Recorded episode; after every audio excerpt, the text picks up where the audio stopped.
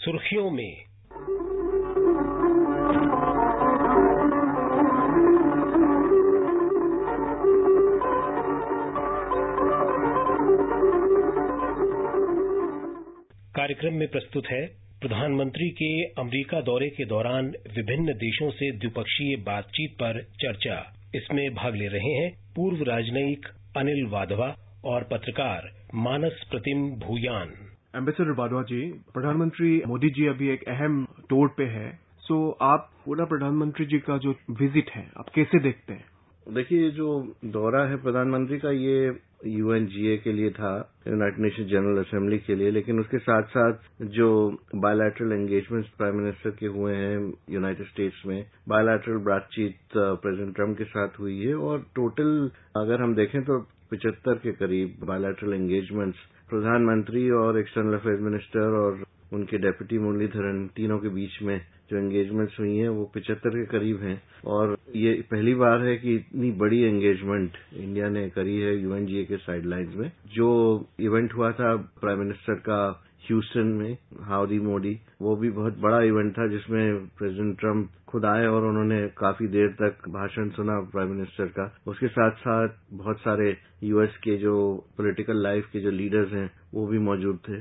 तो पूरी तरह से देखा जाए तो ये बहुत ही कॉम्प्रिहेंसिव प्रोग्राम था। खास तौर से ambassador Wadhwa ji prime minister का जो मीटिंग प्रेसिडेंट ट्रंप के साथ हुआ तो आपको क्या लगता है, कितना पॉजिटिव था ये मीटिंग ये एक्सपेक्टेशन था कि एक ट्रेड डील भारत और यूएस फाइनलाइज करेगी। तो ये ट्रेड डील नहीं हो पाया। फिर भी प्रेसिडेंट ट्रंप और प्राइम मिनिस्टर मोदी ने साफ़ साफ़ बोला कि हम लोग एक ट्रेड डील की तरफ़ अग्रसर हो रहे हैं। तो आपको क्या लग रहा है कि क्या क्या नतीजा निकला इस मीटिंग से और एक ट्रेड डील भारत और यूएस के बीच में हो पाएगा कि नहीं हो पाएगा? ये असल में एक ट्रेड के ऊपर कुछ मुद्दे हैं जो इसको अगर हम बहुत बड़ी डील के नज़रिए से देखें तो ये ठीक नहीं होगा, क्योंकि ये जो मुद्दे हैं, ये छोटे मुद्दे हैं, इतने बड़े नहीं हैं। और आजकल जो नेगोशिएशंस हो रही हैं मिनिस्ट्रियल लेवल पर, उसमें जो फॉरेन सेक्रेटरी उन्होंने जब ब्रीफिंग दी थी कल तो उन्होंने ये बताया कि करीब बारह ऐसे मुद्दे हैं जिन पे एक छोटा समझौता होने की गुंजाइश है, और उसके बाद एक तीस से करीब दूसरे जो मुद्दे हैं, वो बाद में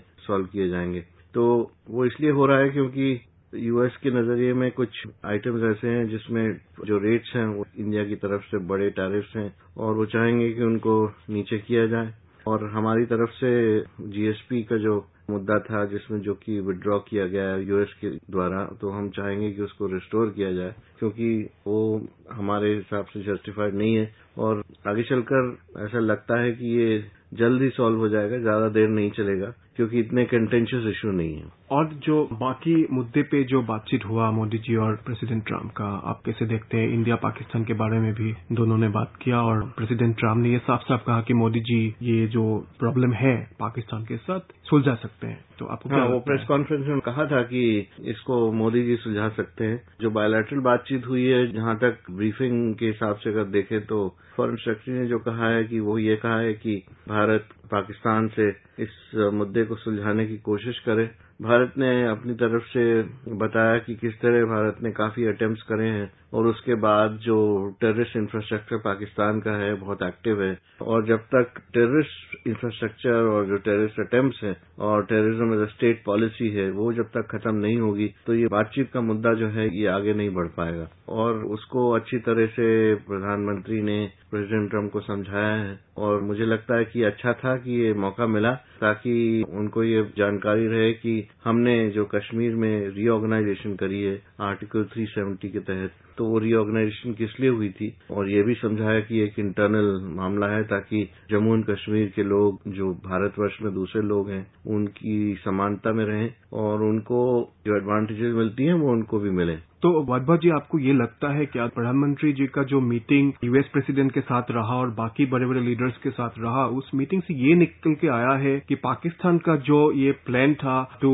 internationalise the Kashmir issue ये पूरा नाकाम रहा और भारत ने जो बोला है ऑन कश्मीर ये जो मुद्दा इंटरनेशनल कम्युनिटी को समझ में आया और भारत के पक्ष में अभी ये रेटोरिक चल रहा है। हाँ क्योंकि अगर हम इसको एनालाइज करें तो ये एक इंटरनल रीऑर्गेनाइजेशन है और पाकिस्तान की तरफ़ से ये काफ़ी ओवर रिएक्शन हुई है। ओवर रिएक्शन इसलिए हुई है क्योंकि उनका जो कंफर्टेबल जोन था, जैसे कि वो कश्मीर में ऑपरेट कर रहे थे टेररिज्म के थ्रू उसका खात्मा आगे दिख रहा है। और ऑब्वियसली उसकी वजह से फ्रस्ट्रेशन है, ये स्टेट पॉलिसी रही है पाकिस्तान की कि कश्मीर में डिस्टेबलाइज सिचुएशन को किया जाए। और डिस्टेबलाइजेशन तभी हो सकती है जब वहाँ पर डिसअफेक्टेड एलिमेंट्स हों। डिसअफेक्शन इसलिए है क्योंकि जो स्कीम्स हैं बेनिफिट के लिए जो भारतवर्ष में लागू होते हैं, वो कश्मीर उससे वंचित था। तो अभी आर्टिकल 370 के तहत जो इसको एब्रोगेशन करके और जो रीऑर्गेनाइजेशन हुई है, उससे ये सिचुएशन समझ आएगी।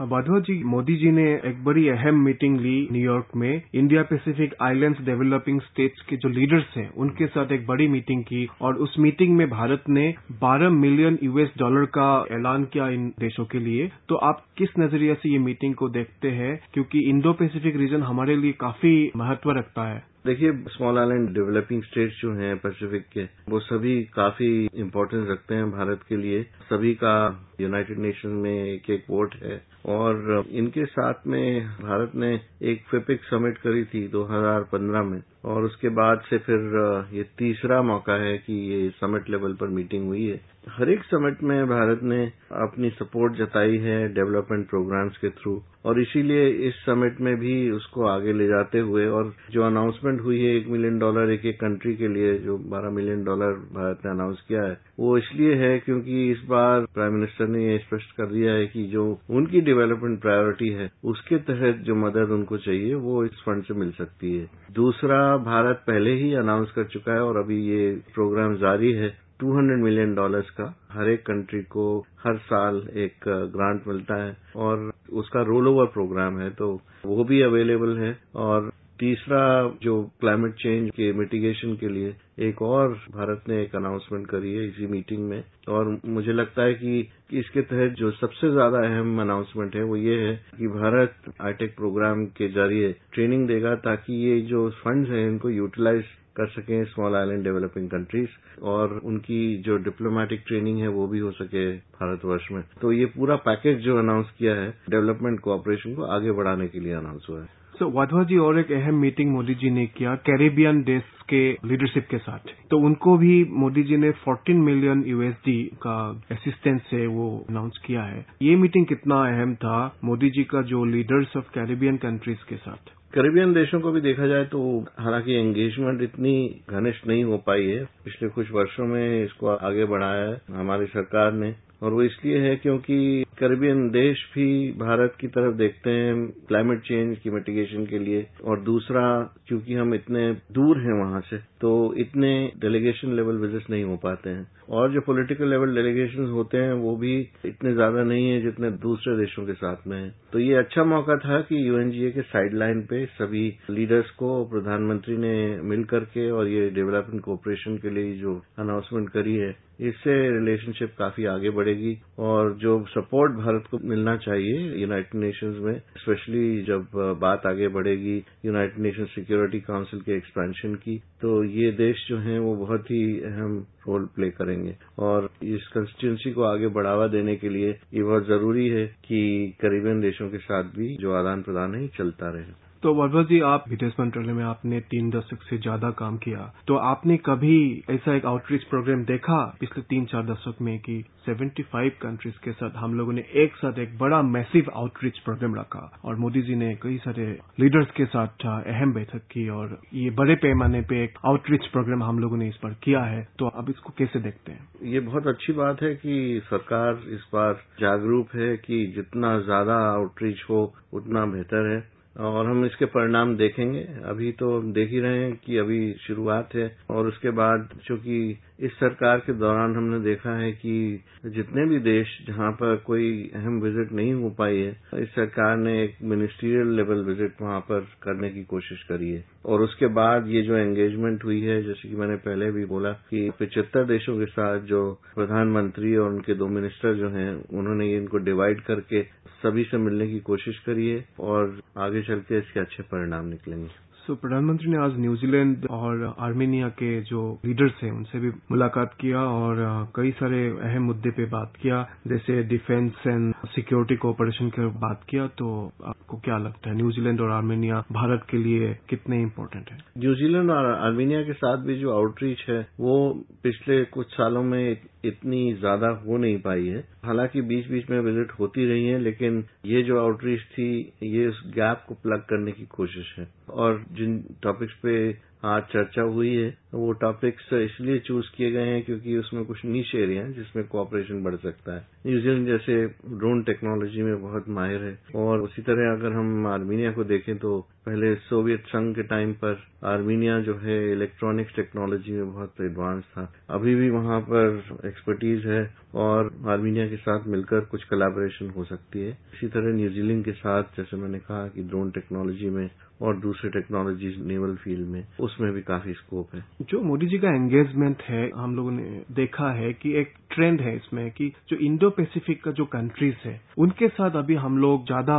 मजबूती से आगे बढ़ने का कोशिश कर रहे हैं। तो जो इंडो पैसिफिक एरिया है, भारत के लिए स्ट्रेटेजिकली ये कितना इम्पोर्टेंट है बिकॉज़ वहाँ पे चाइना का जो अभी डोमिनेंस है मिलिट्री डोमिनेंस उससे हम लोग को काफ़ी चिंता है यूएस को चिंता है ऑस्ट्रेलिया को चिंता है जापान को चिंता है, भारत को चिंता है। तो जो हम लोग का इंडो पैसिफिक जो पॉलिसी है, प्रधानमंत्री का जो इंडो पैसिफिक के लिए जो विजन है, जो शांघाई डायलॉग में प्रधानमंत्री ने बहुत क्लियरली इसके बारे में बोला था तो आपको क्या लगता है कि इंडो पैसिफिक हम लोग के लिए कितना इम्पोर्टेंट है और प्रधानमंत्री जी का जो ये एंगेजमेंट है न्यूयॉर्क में, इसका कोई इसका इम्पैक्ट पड़ेगा कि नहीं पड़ेगा? इंडो पैसिफिक पिछले सालों से इसलिए इम्पोर्टेंट हो गया है क्योंकि जैसे कि आपने कहा, वहाँ पर साउथ चाइना सी में कुछ आइलैंड्स को चाइना ने मिलिटराइज किया, उसकी रिएक्शन हुई है और बाकी देश ये चाहते हैं कि वहाँ पर फ्रीडम ऑफ़ नेविगेशन रहे sea lanes of communication open रहे। ताकि व्यापार को कोई इफ़ेक्ट ना पड़े। और इसके चलते हुए इंडो पैसिफिक में भारत और दूसरे देश आपस में कम्युनिकेशन में और मैरिटाइम डोमेन अवेयरनेस में और कनेक्टिविटी में इन तीनों के ऊपर अप, अपना ज़ोर डाल रहे हैं। और वो इसलिए है क्योंकि सबके लिए सिमिलर एम्स हैं। हालाँकि चाइना का वर्चस्व तो है ही लेकिन उसके बाद इंडो पैसिफिक कनेक्टेड एरिया है। तो पैसिफिक ओशन है, उसके बाद इंडियन ओशन है। भारत के लिए इंडियन ओशन भी बहुत अहम है। और यहाँ पर चाइनीज़ मिलिट्री प्रेजेंस या नेवल प्रेजेंस जो आगे बढ़ेगी तो उसको काउंटर करने के लिए भी अलायंसेस बहुत ज़रूरी हैं। लेकिन भारत ने स्पष्ट किया है कि हमारा जो विजन है इंडो पैसिफिक का, वो कोई कंट्री स्पेसिफिक मतलब एक कंट्री के अगेंस्ट डायरेक्टेड नहीं है। और हम चाहते हैं कि ये इंक्लूसिव रहे और सभी मिलकर काम करें ताकि यहाँ पर शांति बहाल रहे और फ्रीडम ऑफ़ नेविगेशन जो है उसको कोई अफेक्ट न पड़े। प्रोफेसर भादवा जी प्रधानमंत्री जी ने आज बड़े बड़े कंपनीज़ अमेरिकन कंपनीज़ के सीईओ से बात किया, बयालीस सीईओ से बात किया और उनको भारत में आके इन्वेस्ट करने के लिए बोला है। मीटिंग काफ़ी सफल रहा। है तो आप कैसे देखते हैं इस मीटिंग को? ये बहुत इम्पोर्टेंट मीटिंग थी क्योंकि भारत आजकल ऐसे दौर से गुजर रहा है जिसमें इन्वेस्टमेंट जो है यहाँ पर बढ़ाने की बहुत ज़रूरत है। मेक इन इंडिया का प्रोग्राम जो है उसको आगे बढ़ाने के लिए बहुत इम्पोर्टेंट है कि बड़ी कंपनी यहाँ पर आकर निवेश करें। और ज्वाइंट वेंचर्स या हंड्रेड परसेंट कुछ सेक्टर्स जो खुल गए हैं, उनमें निवेश करके हमारे लिए जो मच नीडेड फॉरेन एक्सचेंज और टेक्नोलॉजी है, वो भारतवर्ष में आए। तो इसलिए प्रधानमंत्री ने एक स्पेशल पुश किया इस मीटिंग में और उन्होंने बताया कि हमने ऐसे पॉलिसीज़ अडॉप्ट किए हैं और लॉज में हमने चेंजेस किए हैं ताकि फॉरेन कंपनीज़ को यहाँ पर आकर उनको लगे कि ये एक अच्छी वर्क प्लेस है। और आगे चलकर उन्होंने ये भी कहा कि हम अपने जो कानून है उनमें और भी बदलाव लाएँगे। तो मुझे लगता है कि ये बहुत पॉजिटिव मीटिंग रही और आगे चलकर इससे काफ़ी अच्छा प्रभाव पड़ेगा निवेश में। मिस्टर जी बहुत बहुत शुक्रिया। शुक्रिया। सुर्खियों में अभी आप सुन रहे थे प्रधानमंत्री के अमेरिका दौरे के दौरान विभिन्न देशों से द्विपक्षीय बातचीत पर चर्चा। इसमें भाग ले रहे थे पूर्व राजनयिक अनिल वाधवा और पत्रकार मानस प्रतिम भूयान। ये कार्यक्रम आकाशवाणी के समाचार सेवा प्रभाग द्वारा प्रस्तुत किया गया। इस कार्यक्रम के संबंध में आप अपनी प्रतिक्रिया हमें ईमेल भी कर सकते हैं। पता है A I R N S D talks at Gmail dot com ये कार्यक्रम फिर से सुनने के लिए लॉग ऑन करें हमारी website news on A I R dot com F M gold के श्रोताओं, अगले हफ़्ते इसी दिन, इसी समय हम एक और अंक के साथ उपस्थित होंगे। नमस्कार।